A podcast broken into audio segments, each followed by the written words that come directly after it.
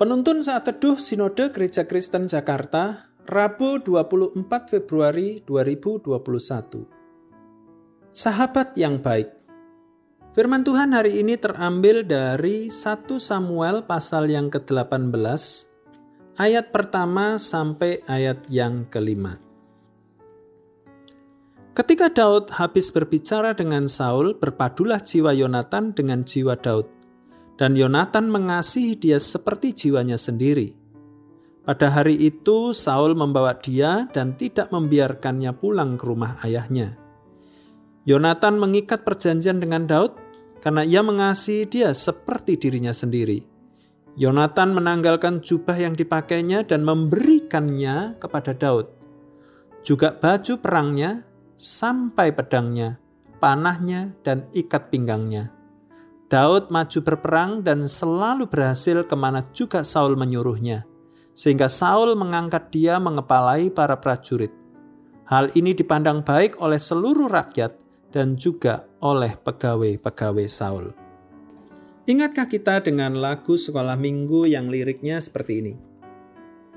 Kau temanku, ku temanmu, kita selalu bersama seperti mentega dengan roti. Ku akan selalu mendukungmu, mendorongmu terus maju. Dan bila kau sedih, ku akan mendoakanmu dalam Tuhan.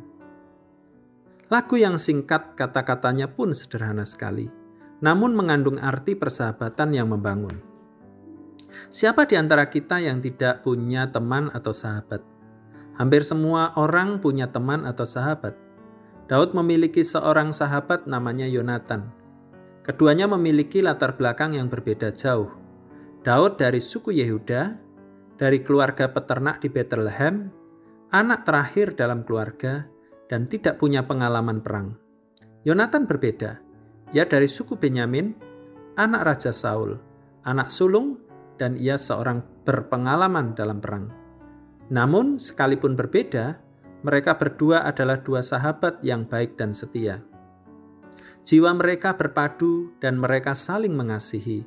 Ayat 1 dan 3. Bahkan mereka mengikat perjanjian persahabatan yang tulus. Perjanjian itu dibuktikan oleh keduanya sampai akhir hidup mereka.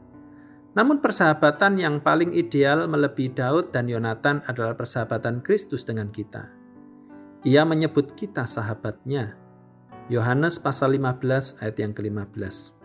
Karena persahabatan itulah ia memberikan nyawanya bagi kita. Yohanes 15 ayat yang ke-13. Menjalani persahabatan yang baik dan setia seperti Daud dan Yonatan sulit kita temukan hari ini. Pertemanan dibangun dari persamaan dan sangat sulit dari perbedaan.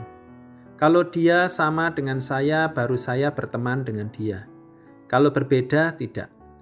Ini kadang juga terjadi di gereja dan inilah realita kehidupan. Namun kita belajar dari Kristus yang hadir sebagai sahabat bagi setiap kita. Kita adalah manusia yang berdosa, berbeda dengan dirinya yang kudus dan suci. Akan tetapi ia rela menjadi sahabat manusia.